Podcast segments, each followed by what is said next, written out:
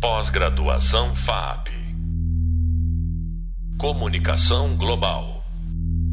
No, no podcast anterior, com o título de Web 1.0, 2.0, 3.0, 4.0, estrategicamente, nós interrompemos, porque a Magali participou comigo daquele podcast, nós interrompemos no 2.0. Porque o podcast que a gente está agora começando, ou audiocast, é, com o nome de As Características da Web 4.0, é, depende da gente passar em revista essa transição de uma web para outra, que não significa que o que veio antes se perdeu, mas que vai, como que vai se expandindo, se avolumando, ficando cada vez mais heteróclita e complexa. Então, esse, isso que nós, essa conversa que nós estamos iniciando agora, ela corresponde à segunda parte do vídeo 3, que se chama Características da Web 4.0. Então, o nosso podcast, ele tem exatamente este título, é, e nós vamos discutir que as nossas vidas. É, eu, eu interrompi um pouquinho porque eu quero corrigir. O vídeo 3 é sobre as fases aceleradas da web. É este podcast que tem o título de Características da Web 4.0, que é uma complementação daquilo que vocês já viram no vídeo. Então, é, Hoje eu quero discutir porque nossas vidas se tornaram Eu mencionei isso muito rapidamente num podcast anterior. Então, hoje eu vou explicar melhor. Por que nós ficamos ubíquos? Porque vivemos uma in life. Antes se falava in off, agora é in life. Nossa vida ficou in o tempo inteiro. Disso também decorre a nossa hipermobilidade e hiperhibridização. Já começamos a desenvolver esse tema no vídeo sobre as fases aceleradas da web, que eu estou repetindo o título aqui para vocês conseguirem se localizar rapidamente nessas conexões que foram montadas entre os RAPs. Então, vamos agora explorar em mais detalhes o que isso significa. O salto transformador ocorreu quando o computador se livrou dos fios que o prendiam ao local fixo. Imaginem para a gente entrar e navegar nas redes. Antes dos dispositivos móveis, a gente tinha que chegar em casa, ligar o computador, aquilo conectado em fio, então, o surgimento dos equipamentos móveis coincidiu com a explosão das redes sociais. Inclusive, nós demos muita atenção ao advento das redes sociais, que foi na web 2.0, porque elas continuam crescendo até hoje, se multiplicando. E aí nós passamos a nos mover entre espaços físicos e informacionais ao mesmo tempo. E até onde isso está nos levando? Para a gente poder responder essa pergunta, precisamos explorar as condições daquilo que vem sendo chamado de Web 4.0. Por isso, ainda vou retomar o fluxo dos acontecimentos desde a Web 2.0.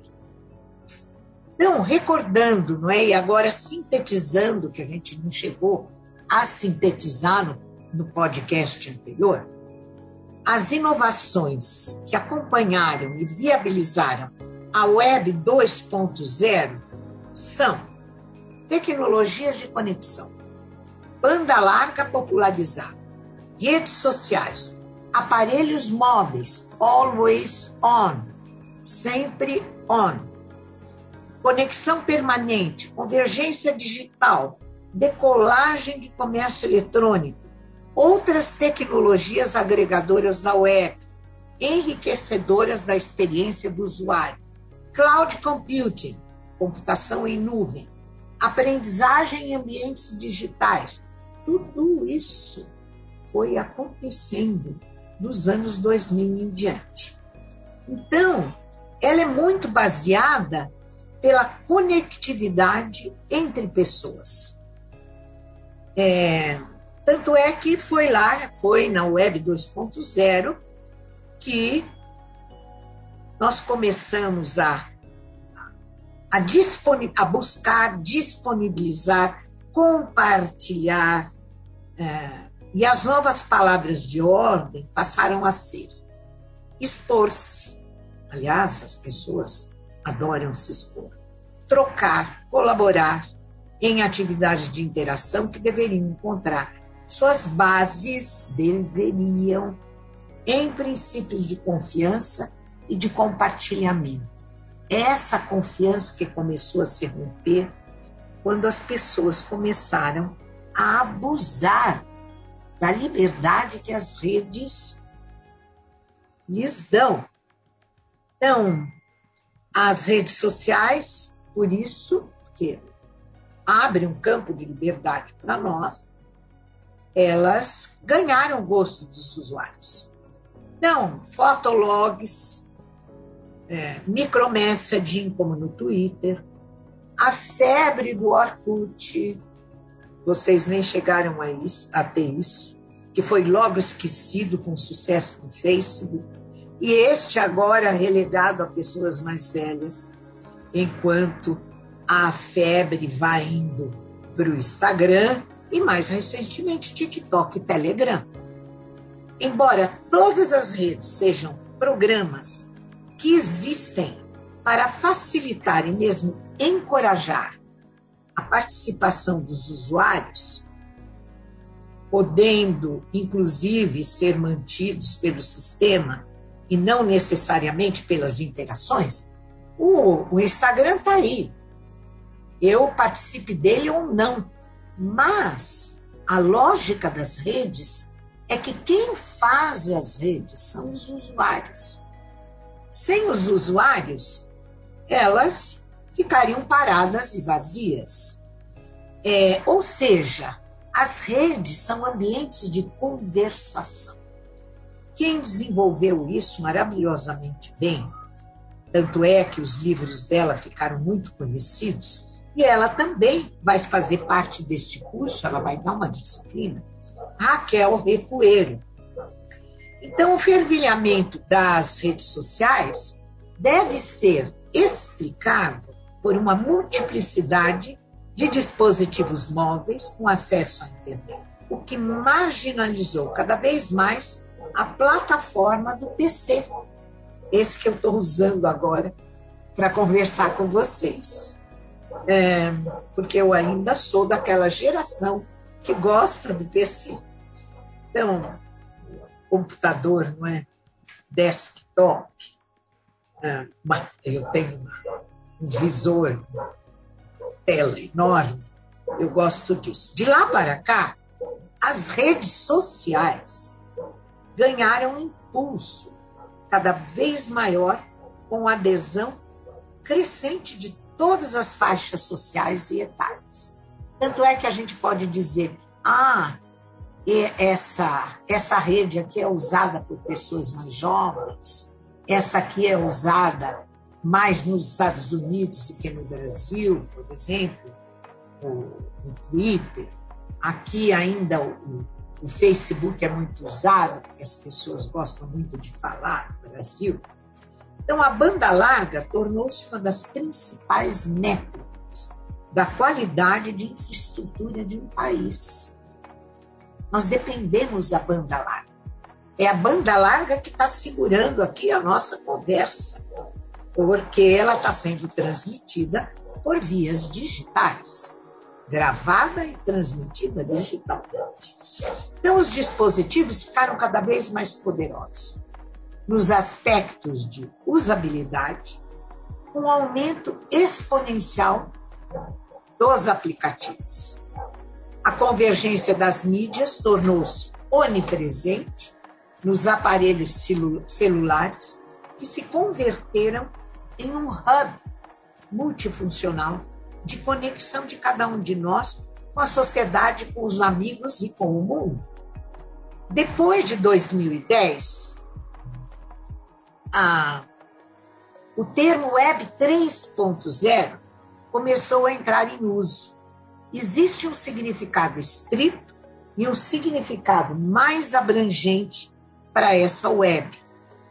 Estritamente, ela trabalha com atribuições de significados aos termos utilizados nos motores de busca, de modo a satisfazer a intenção de cada usuário quando ele vai buscar uma informação e espera receber uma resposta que seja tão precisa quanto possível. Mas o termo o Web 3.0 se expandiu e, e hoje, é, embora ela continue a ser vista como um aperfeiçoamento das tecnologias da web para gerar, compartilhar e, e conectar conteúdos por meio de busca e análise com base na habilidade de compreensão do significado das palavras, a Web 3.0 é muito usada hoje em gráficos 3D, usados em guias de museus, em games, no e-comércio, em contextos geoespaciais. O incremento da conectividade graças aos metadados semânticos. A ubiquidade que permite a conexão de quaisquer recursos à web, de modo que os mais variados serviços podem ser utilizados em todos os lugares. Então, posso estar no, no carro, para o carro, eu posso sair da minha casa, ir para algum lugar e posso acessar qualquer lugar, a qualquer momento. Isso que é ubiquidade. A mais importante dentre, dentre essas misturas, e a gente vai começar a falar disso, é, é aquela que se dá entre a web semântica e a inteligência artificial quando, por meio do processamento da linguagem natural, os computadores são capazes de compreender a informação à maneira dos humanos. Isso está muito avançado. No mundo dos negócios, olha que interessante, começou a aparecer muito recentemente a nomeação de Web 3.0. É, mas é, é para os negócios. Embora na economia, por exemplo, se fala muito em transformação digital e a economia 4.0. Mas para o mundo da comunicação, que é este que eu estou lidando com vocês, a gente nomeia 1.0, 2.0, 3.0, 4.0 para marcar com a 4.0 transformações que ocorreram muito recentemente. Então, tem gente que não gosta da numeração, falar isso aí é, um, é uma estratégia comercial. Mas eu, eu ainda gosto da numeração porque ela vai marcando transformações que vão ocorrendo. E, e para vocês é importante vocês conhecerem o que veio antes, para vocês verem o quanto a web hoje está complexa, como ela está arquicomplexa. Então, o que é importante considerar é, é que, de fato, é tal a variedade dos recursos que não por acaso da Web 3.0 nós passamos para 4.0.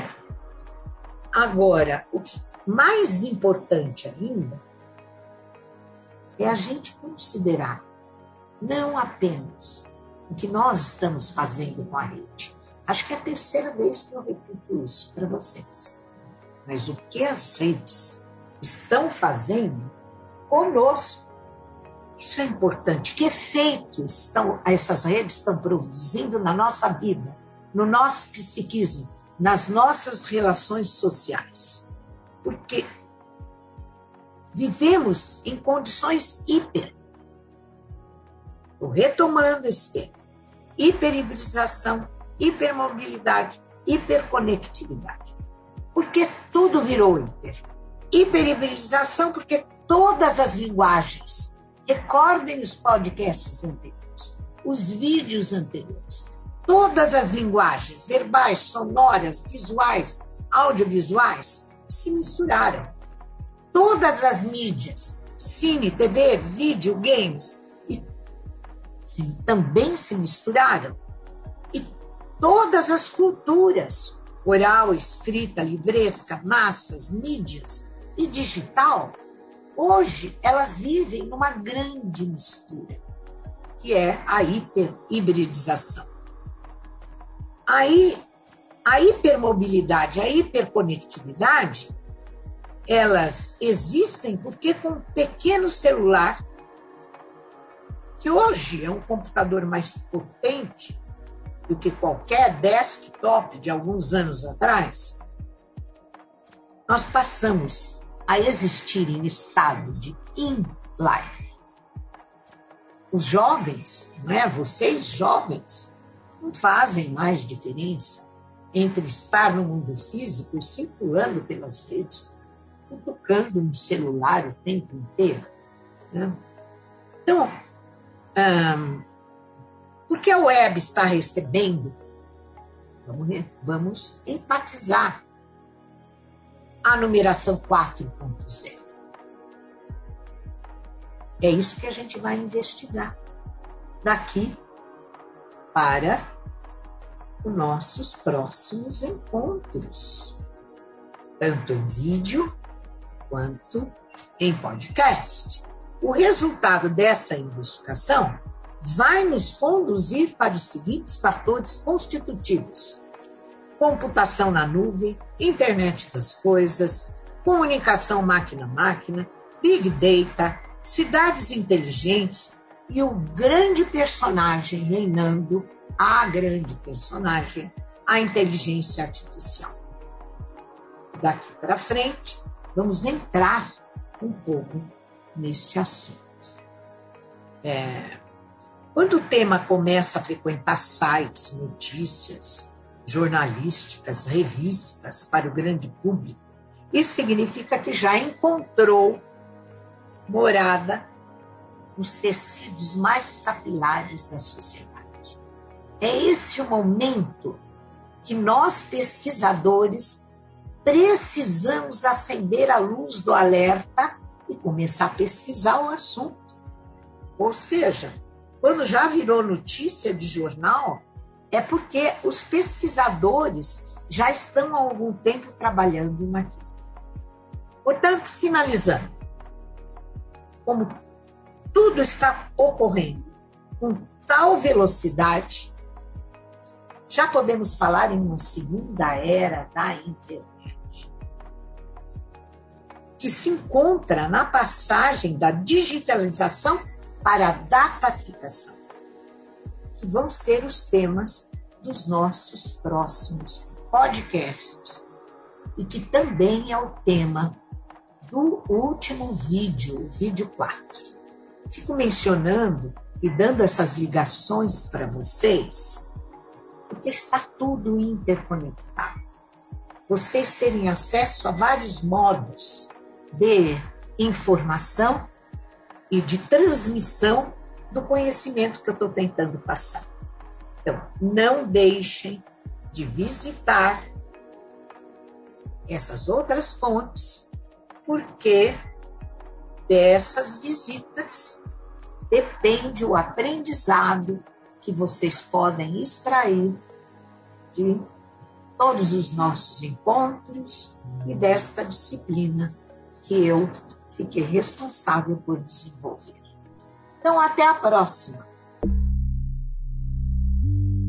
Pós-graduação FAP. Comunicação Global.